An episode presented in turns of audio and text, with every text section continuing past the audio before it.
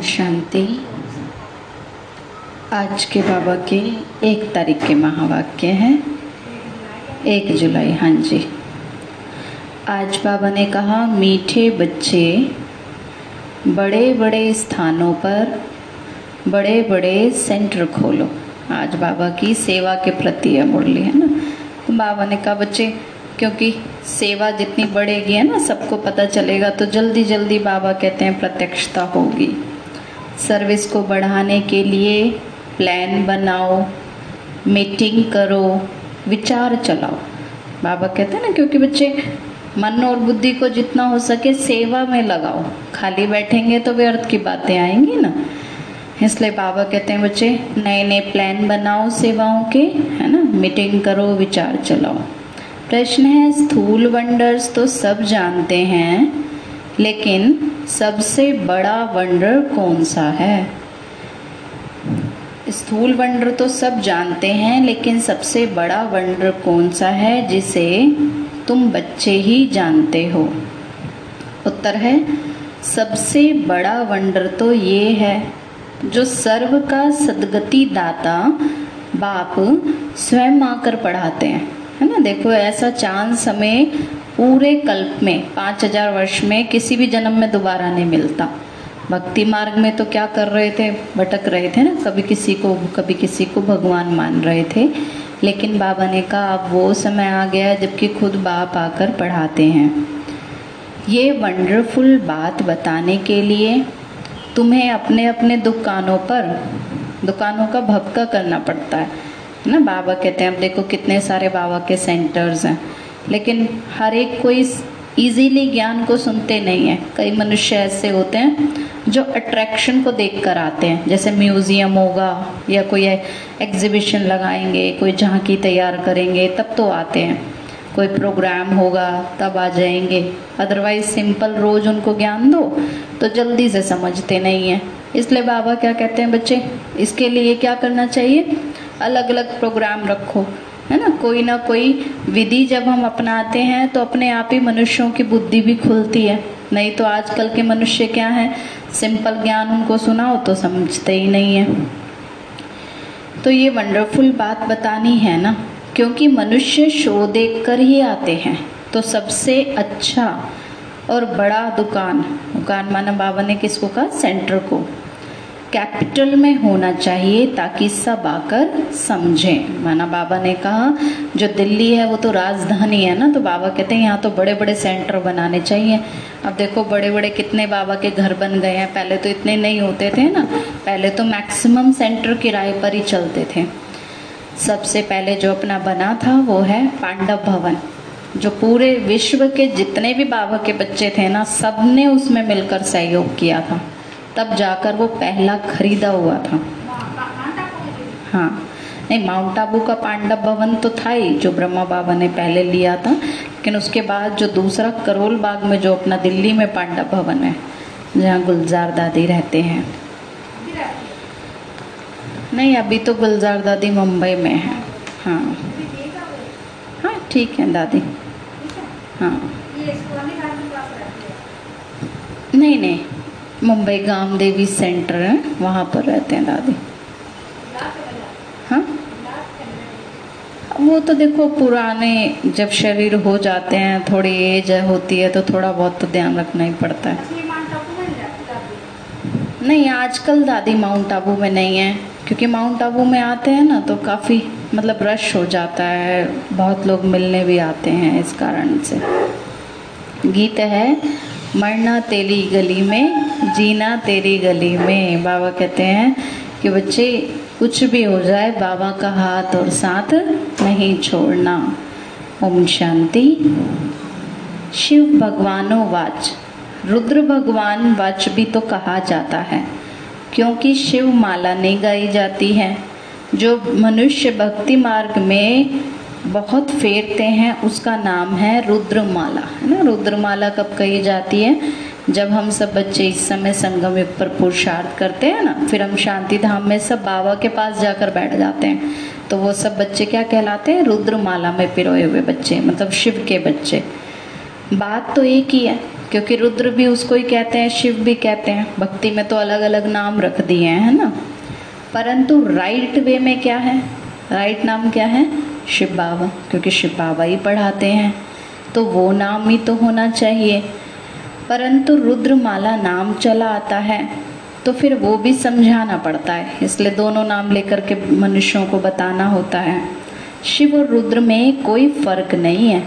बच्चों की बुद्धि में है ना, कि हम अच्छी रीति पुरुषार्थ कर बाबा की माला में नज़दीक आ जाएँ। ये दृष्टांत भी बताया जाता है।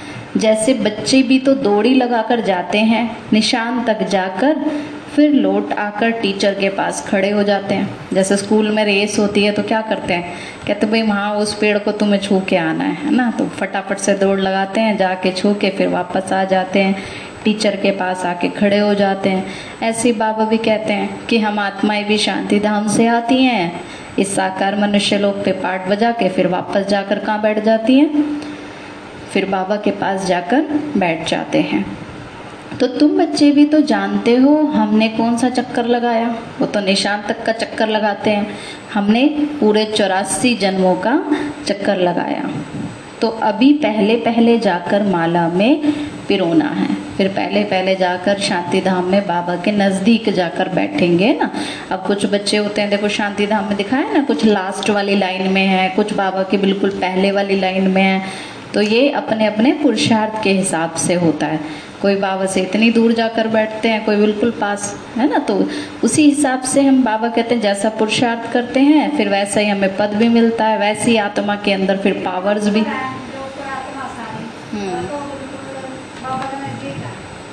Powerful hmm. भी है ना वो सोल उतना ही ज़्यादा पावरफुल भी तो है ना? हाँ इसलिए। हाँ वही। लास्ट। वाली है ना, कलयुग के लास्ट में जो आने वाली आत्मा है, वही। तो बाबा ने कहा, बच्चे तो अभी हमें माला में जाकर पिरोना है, वह है ह्यूमन स्टूडेंट की रेस और ये है रूहानी रेस वहाँ तो हम शरीर के साथ दौड़ते हैं और यहाँ बाबा क्या कहते हैं, सारी आत्माएँ जो है वो पुरुषार्थ कर रही हैं, फिर जाकर शांति धाम में बैठेंगी तो ये रूहानी रेस है। वो रेस तो तुम कर ना सको। ये रे, ये तो है आत्माओं की बात। बाबा कहते मैं तुम्हें सच में दौड़ने के लिए नहीं कह रहा हूँ, लेकिन आत्मा की बात माना आत्मा को उत्तम बनाने की बात है। आत्मा तो बूढ़ी, जवान व छोटी बड़ी तो होती नहीं है, आत्मा तो एक ही है। अब घर में होता हम कई बार कहते हैं, तुम मेरे से छोटे हो, तुम मेरे से बड़े बाबा कहते बच्चे, आत्मा के अंदर क्वालिटी होती है। आत्मा कोई छोटी बड़ी नहीं होती। बस किसी में गुण ज़्यादा होते हैं, किसी में कम होते हैं।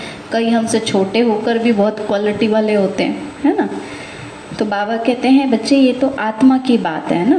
तो तुम बच्चों की रेस है रुद्रमाला में पिरोने की। तो बाबा कहते हैं, आत्मा को ये तो अपने बाप को याद करना है ना, इसमें कोई तकलीफ़ की बात नहीं है। भल पढ़ाई में ढीले भी हो जाए, परंतु इसमें क्या तकलीफ़ है? कुछ भी नहीं। सभी आत्माएँ भाई भाई हैं। उस रेस में तो जवान ही तेज दौड़ेंगे। यहाँ तो वो बात नहीं है। यहाँ तो कई बूढ़ी बूढ़ी माताएँ होती हैं, वो ज़्यादा पुरुषार्थ करती हैं। आप मधुबन में जाओगे ना तो देखोगे, सबसे पहले दो बजे बूढ़ी बूढ़ी माताएँ पहुँच जाती हैं बाबा के रूम में योग करने के लिए। इतना मतलब कोई यंग एज वाले भी इतना जल्दी नहीं करेंगे। और वो तो ठंडे पानी में, सर्दियों में नहा के और फटाफट बाबा रूम में। तो बाबा कहते हैं, यहाँ तो कोई शरीर की बात नहीं है ना, इस रेस में तो कोई भी दौड़ सकता है। बाबा कहते हैं, आत्मा तो एक ही है ना? तो आत्मा को ही तो बाबा को याद करना है। तो बाबा कहते हैं, बच्चे, तुम बच्चों की रेस है ना ये रुद्र माला में पिरोने की। बुद्धि में है कि हम आत्माओं का भी झाड़ है। वह है शिव बाबा की, सब मनुष्य मात्र की माला। ऐसे नहीं कि सिर्फ़ 108 या 16108 की माला है।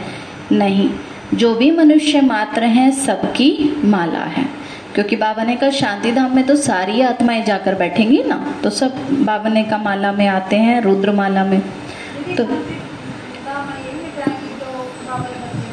हाँ सभी जाएँगे। बस ये है कि जो बाबा के बच्चे हैं, वो योग से अपना हिसाब किताब चुकतू कर लेंगे तो वो आराम से, शांति से, खुशी से जाएँगे। और जो एक दूसरे को दुख दे रहे हैं, बुरे काम कर रहे हैं तो वो फिर अपनी सजाएँ भोग करके, हिसाब किताब चुकतू करके, दुख देख करके हाँ ऐसे उनके पाप उतरेंगे, तब वो फिर जाकर बैठेंगे ऊपर।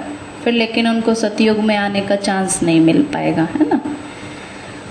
तो बाबा ने कहा, बच्चे, जो भी मनुष्य मात्र हैं, सबकी माला है ना? बच्चे समझते हैं नंबरवार हर एक अपने अपने धर्म में जाकर विराजमान होंगे। इस शांति धाम में भी अलग अलग सेक्शन बने हुए हैं।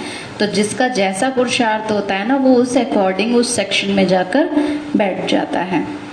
जो फिर कल्प कल्प उसी जगह पर ही आते रहेंगे। तो ये भी वंडर है ना? अब दुनिया इन बातों को नहीं जानती। तुम्हारे में भी जो विशाल बुद्धि वाले हैं ना, वही इन बातों को समझ सकते हैं। बच्चों की बुद्धि में ये ख्याल रहना चाहिए कि हम सबको रास्ता कैसे बताएँ।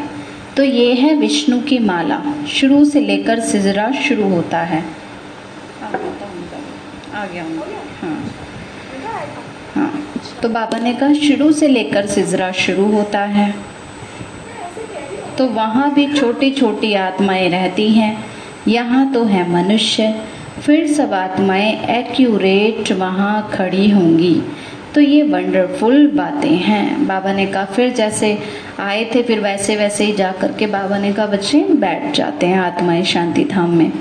अब मनुष्य तो ये स्थूल वंडर्स तो सब देखते हैं। परंतु वो तो कुछ भी नहीं है। ये कितना वंडर है। जो सर्व का सदगति दाता, परम पिता, परमात्मा आकर हमें पढ़ाते हैं। अब जैसे दुनिया में सेवन वंडर्स दिखाते हैं ना, सात अजूबों की जो बात करते हैं, कि ताजमहल, चीन की दीवारें, इन सब की। बाबा कहते हैं, इस दुनिया के वंडर्स तो कुछ भी नहीं है। सबसे बड़ा वंडर तो ये है कि खुद भगवान हमें आकर पढ़ा रहे हैं। और वो हमारे लिए इस नरक को क्या बना रहे हैं? स्वर्ग बना रहे हैं। अब कृष्ण को सर्व का सदगति दाता कहेंगे। हाँ? कृष्ण को कहेंगे? कृष्ण को सर्व का सदगति दाता नहीं कहेंगे। तुमको ये सब पॉइंट्स भी धारण करनी है। मूल बात है ही गीता के भगवान की। इस पर जीत पाई तो बस। गीता है ही सर्व शास्त्रमय शिरोमणि भगवान की गाई हुई। पहले पहले यही कोशिश करनी है। आजकल तो बड़ा भवका चाहिए। जिस दुकान में बहुत शो होता है ना वहाँ मनुष्य बहुत घुसते हैं। देखते हैं कि अच्छा ये देखेंगे बड़ा सेंटर कौन सा है, कहाँ ज़्यादा म्यूज़ियम है, कहाँ ज़्यादा ये, वहीं जाते हैं। आजकल के मनुष्य शौफ के पीछे ज़्यादा चलते हैं ना। सच्चा ज्ञान लेकिन जब धीरे धीरे बुद्धि में बैठता जाता है, फिर धीरे धीरे उनकी माना सोचने की जो है, तरीका वो बदल जाता है। शुरू शुरू में तो ऐसे होती है बुद्धि, फिर धीरे धीरे चेंज हो जाते हैं। समझेंगे कि यहाँ तो बड़ा माल है। बच्चे डरते हैं। इतने बड़े बड़े सेंटर खोलें तो लाख दो लाख सलामी देवें तब तो दिल पसंद मकान मिले। माना होता है ना जैसे देखो आजकल तो इतनी महँगाई है कि कोई बड़ा फ्लैट अगर खरीदते भी हैं तो पहले ही उसकी एक दो लाख तो सिक्योरिटी ले लेते हैं। तब हाँ? हम्म वही। अब तो और भी ज़्यादा महँगाई बढ़ती जा रही है। नहीं खरीदने की नहीं रेंट पे लेने का भी। हाँ रेंट पे। भी आजकल पहले ही इतना सबमिट करा लेते हैं। हाँ अगर कोई सही सा फ्लैट देख करके कि आश्रम के हिसाब से तो देखो थोड़ी सी जगह भी ज़्यादा चाहिए होती है क्लास होती है तो इस वजह से। तो बाबा ने कहा, बच्चे, एक ही रॉयल बड़ा दुकान हो। बड़े दुकान बड़े बड़े शहरों में ही तो निकलते हैं। तो तुम्हारा सबसे बड़ा दुकान निकलना चाहिए कैपिटल में। इसलिए अपना जो करोल बाग का सेंटर बना था ना, काफ़ी बड़ा है तो वो एक ही खरीदा गया था। बाकी तो सब किराए पे ही चलते थे। ज़्यादा बड़ा नहीं है, बट उस समय के हिसाब से तो बड़ा ही था।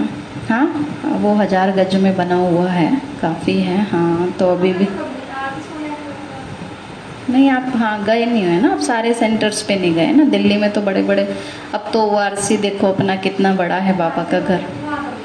हाँ नहीं ओ से तो छोटा ही है वो ओ से तो बहुत छोटा है।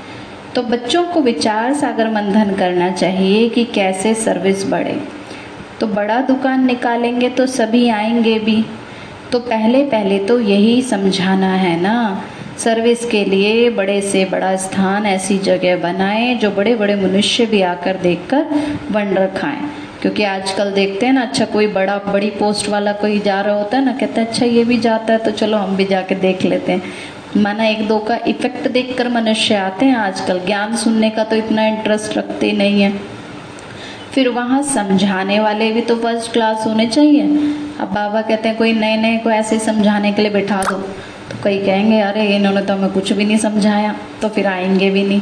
इसलिए बाबा कहते हैं, समझाने वाले भी बड़े फ़र्स्ट क्लास चाहिए।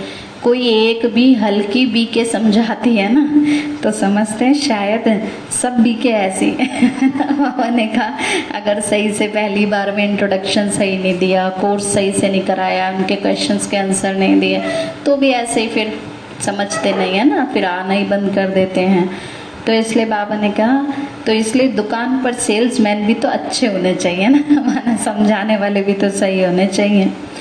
तो बाप कहते हैं, हिम्मत बच्चे, मदद बाप। तो वह तो विनाशी धन कोई काम में नहीं आएगा। हमको तो अपनी अविनाशी कमाई करनी है। बाबा कहते, बच्चे, वो धन तो कितना भी कमा लो, सब यहीं रह जाने वाला है। अब देखो लॉकडाउन हुआ, कितने भी कोई करोड़पति हैं, सब लेकिन ऐसे ही बैठ गए हैं, है ना? और सबके काम भी सब छूटे पड़े हैं। और लास्ट में तो बाबा कहते हैं, ये धन भी सब यहीं विनाश हो जाएगा। अब कहीं भूकंप आ रहे हैं, कहीं आग लग रही है, अब युद्ध छिड़ने वाला है, सब खत्म हो जाएगा। लेकिन ये जो हम ज्ञान योग की सच्ची कमाई करेंगे, ये हमारे साथ में चलेगी अनेक जन्मों तक। तो बाबा कहते हैं, बच्चे तो ये अविनाशी धन तुम्हारे काम में आएगा। इसमें ही तुम्हारा कल्याण होगा और बहुतों का भी कल्याण होगा। जैसे इस ब्रह्मा ने भी किया। देखो, ब्रह्मा बाबा के पास कोई कमी थोड़ी थी। ब्रह्मा बाबा ने सब कुछ सेवा में लगा दिया। एक रुपया भी अपने लिए नहीं रखा बाबा ने। सारा कुछ ईश्वरीय सेवा में लगा कर दिया है ना? ट्रस्ट बना दिया कि ये मेरा कुछ भी नहीं है है ना? बाबा ने ये भी नहीं कि मैं अपने बच्चों के लिए, मित्र संबंधी के लिए सोचूं। बाबा हर चीज़ से जैसे एकदम डिटैच थे, मोह नहीं रखते थे, ना धन से, ना कोई अपने मेरेपन। बच्चे भी बाबा के ज्ञान में थे, लेकिन बाबा दादियों के बीच में और अपने बच्चों के बीच में कोई डिफरेंस नहीं देखते थे। तो वो विनाशी धन तो कोई भी काम में नहीं आया ना? जैसे इस ब्रह्मा ने भी तो किया। फिर कोई भूखे थोड़ी मरते हैं। अब देखो ब्रह्मा बाबा ने सब कुछ सेवा में लगाया तो शिव बाबा ने भी कोई भूखा थोड़ी रहने दिया। और इतना बाबा ने सेवा की, ब्रह्मा बाबा ने, और अब देखो फ़र्स्ट नंबर के प्रिंस बनने का पद इनका फिक्स हो गया। और पूरे विश्व में इनका कितना आज, है ना, लोग जानते हैं कितना नाम है। तो ये सब कुछ बच्चों का ही तो है ना, बच्चों को अपनी राजा स्थापन करनी है। तो इसमें बड़ी विशाल बुद्धि चाहिए। कैपिटल में नाम निकला तो सब समझ जाएँगे। कहेंगे कि बरोबर ये तो सच बतलाती हैं। विश्व का मालिक तो भगवान ही बनाएगा। माना बाबा ने कहा, जब राजधानी में ये प्रत्यक्षता हो जाएगी ना कि परमात्मा ये ज्ञान दे रहे हैं, यही सच्चा ज्ञान है, तब फिर बाबा ने कहा लास्ट में सब समझेंगे। अब मनुष्य कोई मनुष्यों को विश्व का मालिक थोड़ी बनाएगा। विश्व का मालिक तो कौन बना सकता है? भगवान ही बना सकता है।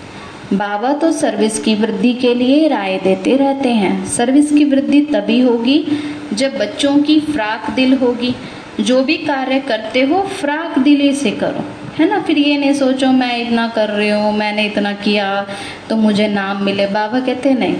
बाबा कहते, फ्राक दिल माना बड़े दिल से करो और फिर करके उसका अभिमान ना रखो, इच्छा ना रखो। कोई भी शुभ कार्य आप ही करना, ये तो बहुत अच्छा है ना? कहते हैं, जो बिना कहे करता है, उसको देवता कहा जाता है। जो कहने से करता है, उसको मनुष्य, और जो कहने से बिना करे ना? तो उसको असुर कहेंगे। तो ऐसे बाबा कहते हैं, जो शुभ कार्य है, उसमें देरी नहीं करनी चाहिए, है ना? तो कोई भी शुभ कार्य आप ही करना, ये बहुत अच्छा है।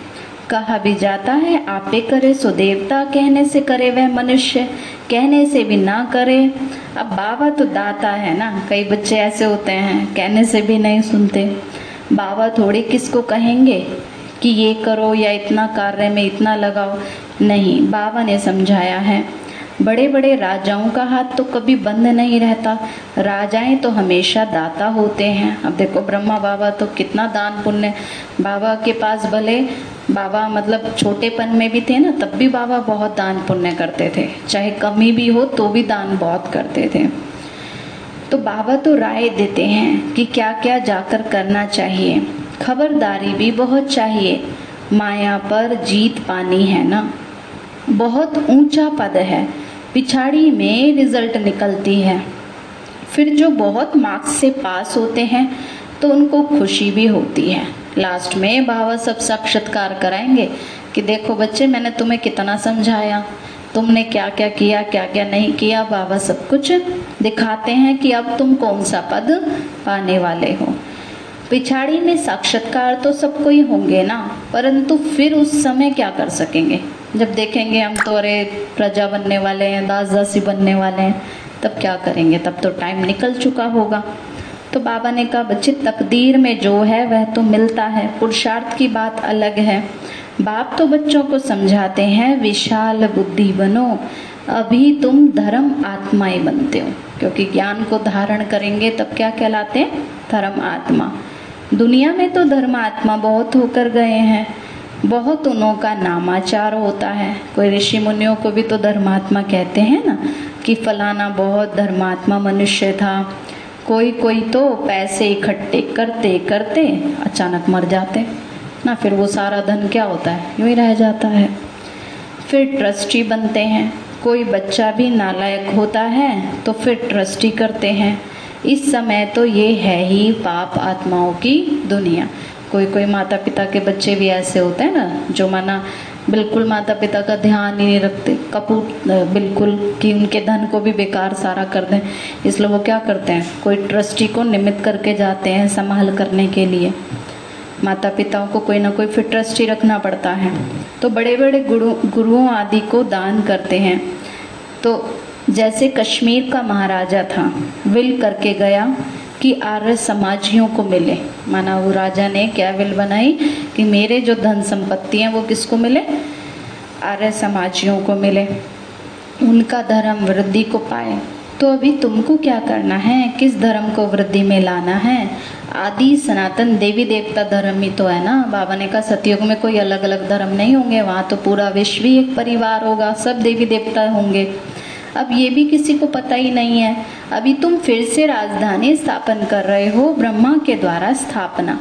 तो अब बच्चों को एक की याद में रहना चाहिए। बाबा कहते अनेक तरफ़ बुद्धि को नहीं भटकाना है। अनेक तरफ़ भटकाएँगे तो बाबा से फिर कोई प्राप्ति नहीं हो पाएगी। तुम याद के बल से सारी सृष्टि को पावन बनाते हो। जितना योग में रहते हो, बाबा कहते तुम्हारा अपना शरीर, अपनी आत्मा भी पवित्र बनती है। दूसरी, सारे आसपास के वायुमंडल को भी पवित्र बनाते हो, सब मनुष्य आत्माओं को भी। तो इनमें सब अपवित्र वस्तु पकड़कर फिर अच्छी होकर निकलेगी ना? जैसे सोने को भी तो आग में तपाते हैं तो वो गोल्ड कैसा हो जाता है? रियल गोल्ड हो जाता है।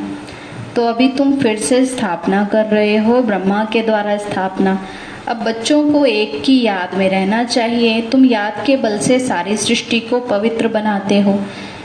क्योंकि तुम्हारे लिए तो पवित्र सृष्टि ही चाहिए ना। बाबा कहते हैं, ऐसी दुनिया में, कलयुग जैसी दुनिया में तुम्हें महल बना के दें तो कौन सा तुम्हारा अच्छा लगेगा? कोई रहने का मन थोड़े ना करेगा। बाबा कहते हैं तो है ही दुख की दुनिया। यहाँ कोई महल भी बना ले तो भी दुखी है। कभी शरीर के कारण दुखी, कभी संबंधों के कारण दुखी, कभी आसपास के वायुमंडल के कारण दुखी, है ना? इसलिए बाबा कहते हैं, बच्चे, मैं तुम्हारे लिए पूरी दुनिया ही पवित्र बना देता हूँ, पूरे वर्ल्ड को ही बाबा पैराडाइज बना देते हैं। अब इसको आग लगने से ये पवित्र बनती है। ये दुनिया का जब विनाश होता है, तभी उसके बाद क्या होती है? पवित्र होती है दुनिया। खराब चीज़ को आग में पवित्र बनाते हैं ना? जैसे कोई चीज़ खराब हो जाती है तो उसको फिर अग्नि में तपाते हैं तो प्योर हो जाती है। तो इसमें भी सब अपवित्र वस्तु पकड़कर फिर अच्छी होकर निकलेगी। तो तुम जानते हो, ये बहुत छीची तमो प्रधान दुनिया है, और फिर से सतो प्रधान होनी है। ये ज्ञान यज्ञ है ना? तुम हो ब्राह्मण। अब ये भी तुम जानते हो, शास्त्रों में तो अनेक बातें लिख दी हैं क्या क्या कहानियाँ बना दी हैं। यज्ञ फिर दक्ष प्रजापिता का नाम दिखाया है।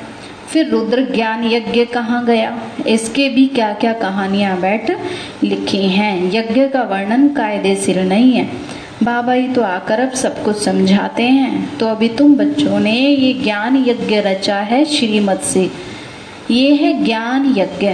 फिर और विद्यालय भी तो हो जाता है। यहाँ पढ़ाई है तो इसलिए इसको क्या कहते हैं? विद्यालय भी कहते हैं। ज्ञान और यज्ञ। दोनों अक्षर अलग अलग हैं। यज्ञ में तो आहुति डालनी है ना? ज्ञान सागर बाप ही तो आकर ये यज्ञ रचते हैं। ये बड़ा भारी यज्ञ है, जिसमें सारी पुरानी दुनिया अब क्या होगी? स्वा होगी। माना बाबा ने कहा, तुम्हें क्या आहुति डालनी है? अपने विकारों की आहुति डालनी है। तो तुम बच्चों को सर्विस का प्लान बनाना है। भल गावड़ो आदि में भी सर्विस करो। बाबा कहते हैं गाँव गाँव में भी जाओ, देखो बाबा के कितने बच्चे हैं जो भी रहे हुए हैं, जिनको परिचय नहीं मिला है। तुमको बहुत कहते हैं कि गरीबों को ये नॉलेज देनी चाहिए, क्योंकि गरीब बच्चे फिर भी जल्दी समझते हैं। सच्ची भावना होती है ना, कोई अहंकार नहीं होता। सिर्फ़ राय देते हैं, खुद कोई काम नहीं करते सर्विस नहीं करते, सिर्फ़ राय देते हैं कि ऐसा करो, बहुत अच्छा है। परंतु हमको फुर्सत नहीं है। अब कई बच्चे ऐसे होते हैं ना, सेवा नहीं करते, बस एक दो को क्या करते रहेंगे? राय देते रहेंगे। खुद माना कईयों को होता है कि ज्ञान सुना भी दो उनको तो कहेंगे हाँ बहुत अच्छा है, सबको देना चाहिए। लेकिन खुद ज्ञान में चलते भी नहीं है। कहते हैं, हमें तो फुर्सत ही नहीं है। है ना? ऐसे बोल देंगे। बाबा कहते हैं, बच्चे तो कई तो राय देते हैं, कहते हैं, लेकिन हमें फुर्सत नहीं है। नॉलेज तो बहुत अच्छी है। सबको ये नॉलेज मिलनी चाहिए। फिर कहते हैं, आप तो सब जगह प्रोग्राम करो, सबको दो, लेकिन खुद धारणा करना नहीं चाहते। तो अपने को बड़ा आदमी और तुमको छोटा आदमी समझते हैं। कई जो बड़े घर के होते हैं ना, उनको अपना अहम भी आ जाता है। थोड़ी पोस्ट ऊँची हो जाए, थोड़ा फाइनेंशियली स्ट्रांग हो जाते हैं तो बस सोचते हैं, सबको दे देना, लेकिन खुद ज्ञान में चलना नहीं चाहेंगे। तो बाबा कहते हैं, बच्चे, तुमको तो बहुत खबरदार रहना है। उस पढ़ाई के साथ फिर ये पढ़ाई भी तो मिलती है। बाबा कहते हैं जिसमानी पढ़ाई तो एक ही जन्म के लिए है, लेकिन ये पढ़ाई 21 जन्मों के लिए है। पढ़ाई से बातचीत करने का अक्ल भी तो आ जाता है ना। बाबा कहते हैं मैनर्स भी तो चेंज होते हैं ना। देखो, जो पढ़ाई नहीं करते तो थोड़ा सा ऐसे ही रफ डफ बात कर लेंगे, कैसे भी बोल देंगे।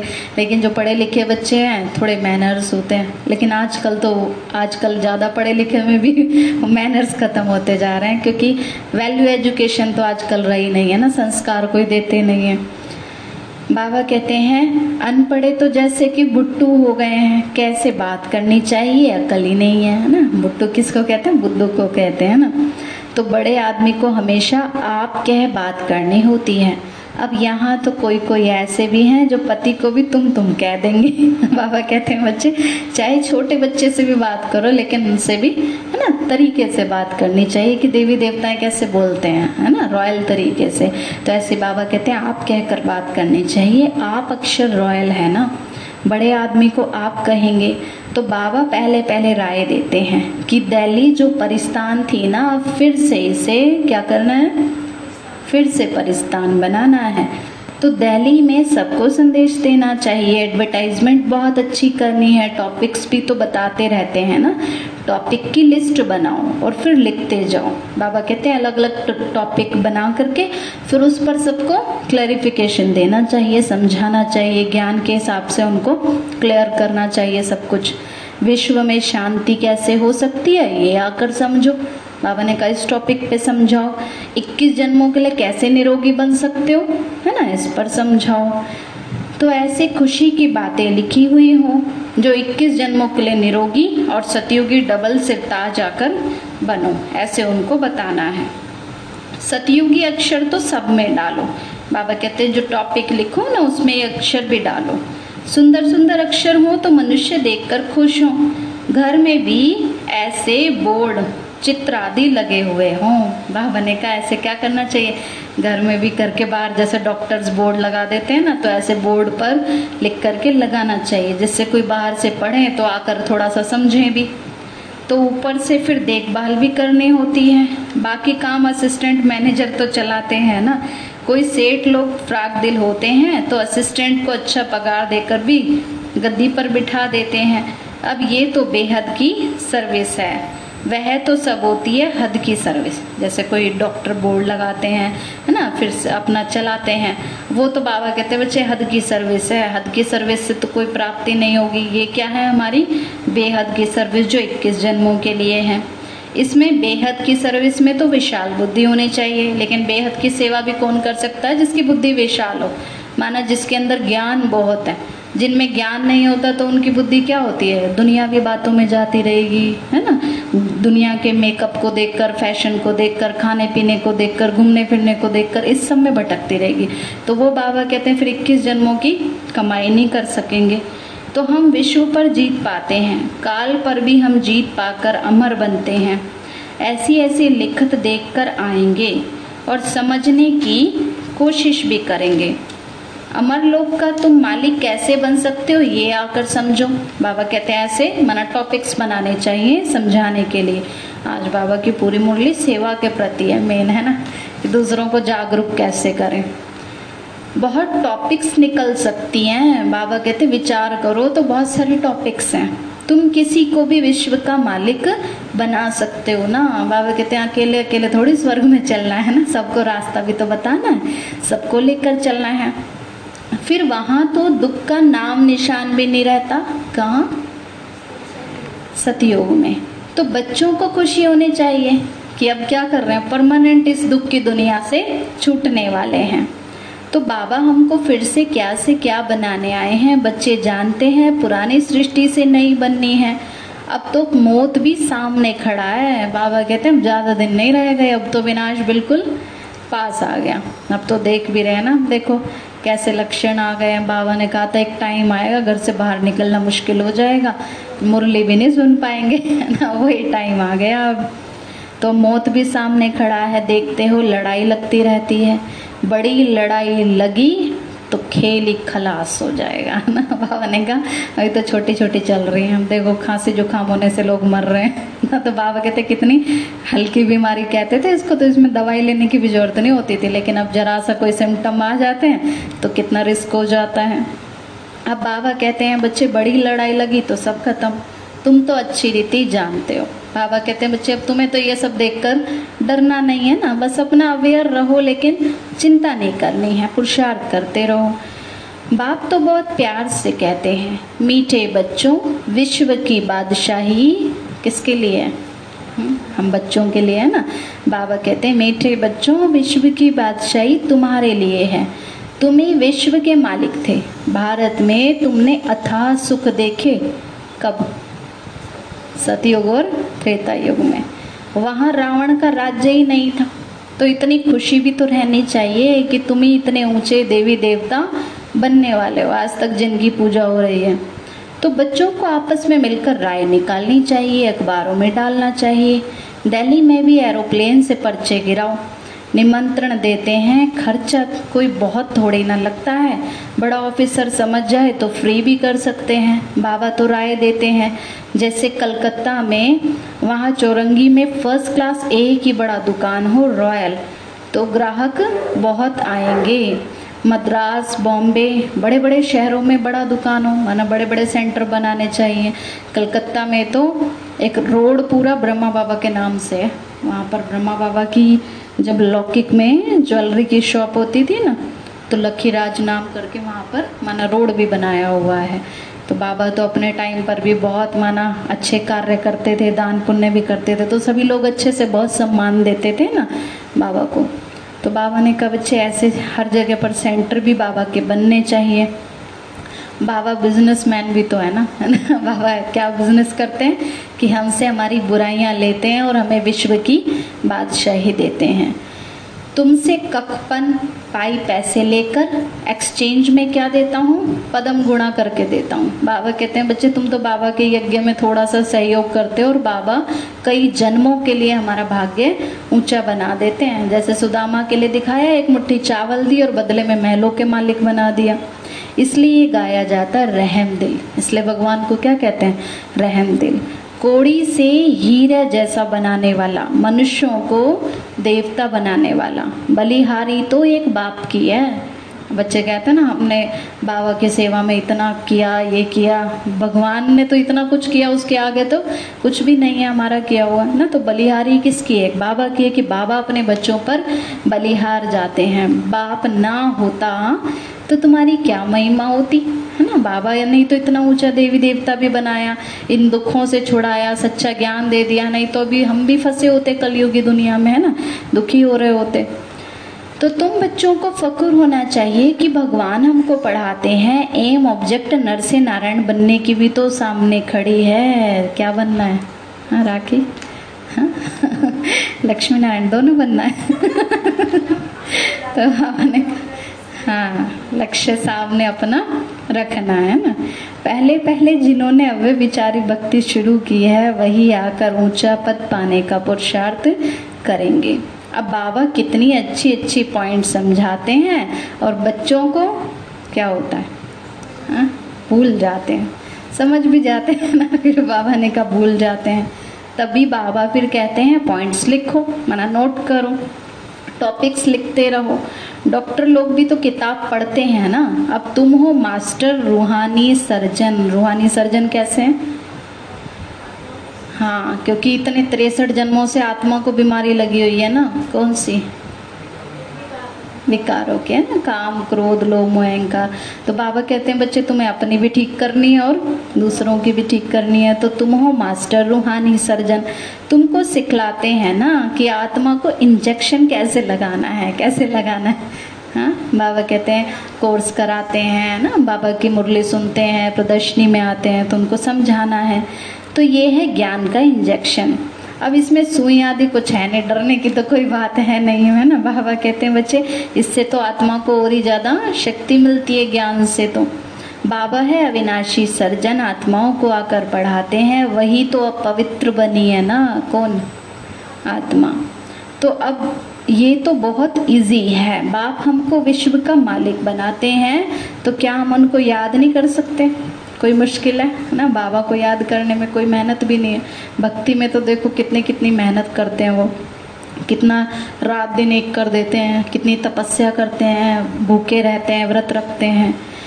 माया का तो ओपोजिशन बहुत है, इसलिए बाबा कहते हैं चार्ट रखो और सर्विस का ख्याल करो तो बहुत खुशी होगी। बाबा ये भी बता देते हैं कि बच्चे आप योग करने बैठोगे, उसी टाइम माया आएगी। तुम्हें व्यर्थ की बातों की तरफ़ ले जाएगी, तुम्हारी बुद्धि दुनिया में फंसा देगी, माना अलग अलग विचारों की तरफ़ मन भागेगा। लेकिन यही तो पेपर है ना, इसी में हमें पास होना है। तो कितनी भी अच्छी भी मुरली चलाएँ, परंतु योग नहीं है। अब कई बच्चों को ये भी अभिमान आ जाता है कि हम में तो ज्ञान बहुत है। अगर ज्ञान शिव बाबा ना दे तो हमें भी कहाँ से मिले? है ना? इसलिए बाबा कहते हैं, बच्चे, ज़रूरी क्या है? मुरली तो है ही, लेकिन बाबा कहते हैं, योग बहुत ज़रूरी है। बाप से सच्चा बनना भी तो बड़ा मुश्किल है। अगर समझते हैं कि हम बहुत तीखे हैं तो बाबा को याद कर चार्ट भेजें। तब बाबा समझेंगे कि कहाँ तक सच है या झूठ है। अच्छा बच्चों को समझाया, सेल्समैन बनना है अविनाशी ज्ञान रत्नों का। माना क्या करना है? सबको ज्ञान रत्न बांटने हैं। अच्छा मीठे मीठे सिकीलते बच्चों प्रति माता पिता बाप दादा का याद प्यार और गुड मॉर्निंग।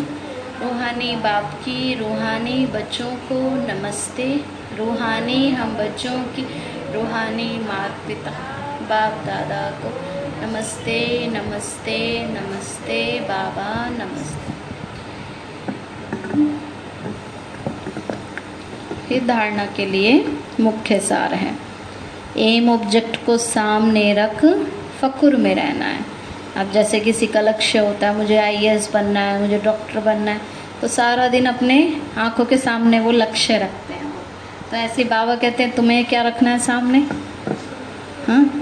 लक्ष्मी नारायण जैसा बनना है ना? तो बाबा कहते हैं, उस एम ऑब्जेक्ट को सामने रखना है। मास्टर रूहानी सर्जन बन सबको ज्ञान का इंजेक्शन लगाना है। सर्विस के साथ साथ याद का भी चार्ट रखना है तो खुशी रहेगी। सेकंड है, बातचीत करने के मैनर्स बहुत अच्छे रखने हैं ना? देवताओं जैसे ना? रॉयल वे में बात करनी है, आप आप कहकर बात करनी है। हर कार्य फ्राक दिल बनकर करना है। वरदान बाबा ने दिया स्व कल्याण के प्रत्यक्ष प्रमाण द्वारा। स्व कल्याण के प्रत्यक्ष प्रमाण द्वारा विश्व कल्याण की सेवा में सदा सफलता मूर्त भव। जैसे आजकल शारीरिक रोग हार्ट फेल का ज़्यादा है मोस्टली देखो हार्ट अटैक से कितने शरीर सबके छूट जाते हैं। वैसे आध्यात्मिक उन्नति में भी दिल शिकस्त का रोग ज़्यादा है। ज्ञान में चलते चलते भी कई बार बच्चे क्या हो जाते हैं? दिल शिकस्त हो जाते हैं कि क्या करें? बाबा ने तो बहुत ज़्यादा नियम बताए हैं, क्या करें? पुरुषार्थ बड़ा मुश्किल है, योग करना बड़ा मुश्किल है। इतने परिस्थिति आती हैं, घर में इतनी समस्याएँ आती हैं, कैसे योग लगाएँ? है ना? हिम्मत हार जाते हैं, जल्दी से ही परेशान हो जाते हैं छोटी छोटी बातों पे निराश होने लगते हैं, टेंशन करने लगते हैं। तो ऐसी दिल शिकस्त आत्माओं में प्रैक्टिकल परिवर्तन देखने से ही हिम्मत व शक्ति आ सकती है। सुना बहुत है, अब देखना चाहते हैं। बाबा कहते हैं, बच्चे, अब केवल ज्ञान सुनाना नहीं है, लेकिन प्रैक्टिकल में अपने अंदर क्या करना है? चेंज लाकर तैयार होकर दिखाना है दूसरों को सैंपल बन के अब देखो, मधुबन में कितनी अपनी दादियाँ हैं, सब बड़े बड़े वरिष्ठ अपनी दीदियाँ, दादियाँ, सभी, सब, सबके आगे कौन है? बस सैंपल है ना? अपनी गुलजार दादी हैं, शिवानी दीदी हैं, सूरज भाई जी हैं, सभी उषा दीदी हैं तो उनको सब क्या कर रहे हैं? सैंपल के रूप में देख रहे हैं ना तो ऐसे बाबा कहते हैं, आप भी क्या बनो, विश्व के आगे सैंपल, है ना बन करके तैयार हो। तो प्रमाण के द्वारा परिवर्तन चाहते हैं। तो विश्व कल्याण के लिए स्व कल्याण पहले सैंपल रूप में दिखाओ। विश्व कल्याण की सेवा में सफलता मूर्त बनने का साधन ही है प्रत्यक्ष प्रमाण। इससे ही बाप की भी प्रत्यक्षता होगी। जो बोलते हो, वो आपके स्वरूप से प्रैक्टिकल दिखाई दे, तब मानेंगे। ये नहीं कि सबको कह रहे हैं, गुस्सा नहीं करो, गुस्सा नहीं करो, और खुद करते जा रहे हैं ना। तो इसलिए बाबा कहते हैं, मुझे प्रैक्टिकल में धारणा करनी है। स्लोगन बाबा ने दिया, दूसरों के विचारों को अपने विचारों से मिलाना, यही है रिगार्ड देना। कई बार होता है ना, हम कहते नहीं, मेरी बात राइट है, तुम गलत हो। बाबा कहते, बच्चे, क्या करना है? दूसरों की भी बात वाले गलत हो, लेकिन बाबा कहते हैं बच्चे, बीच का हल निकालना चाहिए, कि उनको भी दुख ना हो, खुद भी हम डिस्टर्ब ना हो, है ना? तो एडजस्ट करके चलना है। अच्छा ओम शांति। तो आज के बाबा की एक तारीख की वाणी है। बाबा ने कहा, मीठे बच्चे बड़े बड़े स्थानों पर बड़े बड़े सेंटर खोलो सर्विस को बढ़ाने के लिए प्लान बनाओ मीटिंग करो, विचार चलाओ। प्रश्न है, स्थूल वंडर्स तो सब जानते हैं, लेकिन सबसे बड़ा वंडर कौन सा है, जिससे तुम बच्चे ही जानते हो? उत्तर है, सबसे बड़ा वंडर तो ये है, जो सर्व का सतगति दाता बाप स्वयं ही आकर पढ़ाते हैं। ये वंडरफुल बात बताने के लिए तुम्हें अपने अपने दुकानों को भी भक्का करना पड़ता है, क्योंकि वहाँ मनुष्य शो देख कर ही तो आते हैं ना। तो सबसे अच्छा बड़ा दुकान कैपिटल में होना चाहिए, ताकि सब आकर समझें। गीत कौन सा था?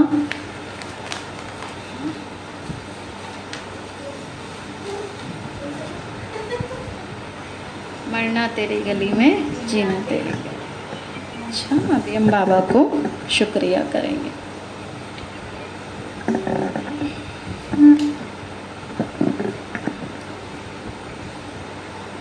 मीठे बाबा, आपने हमें सब कुछ दिया। आपका पदम गुणा बार शुक्रिया। प्यारे बाबा आप हमें ज्ञान, गुण, शक्तियों, वरदानों और सद्बुद्धि से भरपूर करते हो। आपका बार बार शुक्रिया। मीठे बाबा, आपने मुझ आत्मा को, इस सेवा स्थान को, विश्व की सर्व आत्माओं को निर्विघ्न बनाया। आपका बार बार शुक्रिया। प्रकृति के पाँचों तत्वों का भी शुक्रिया।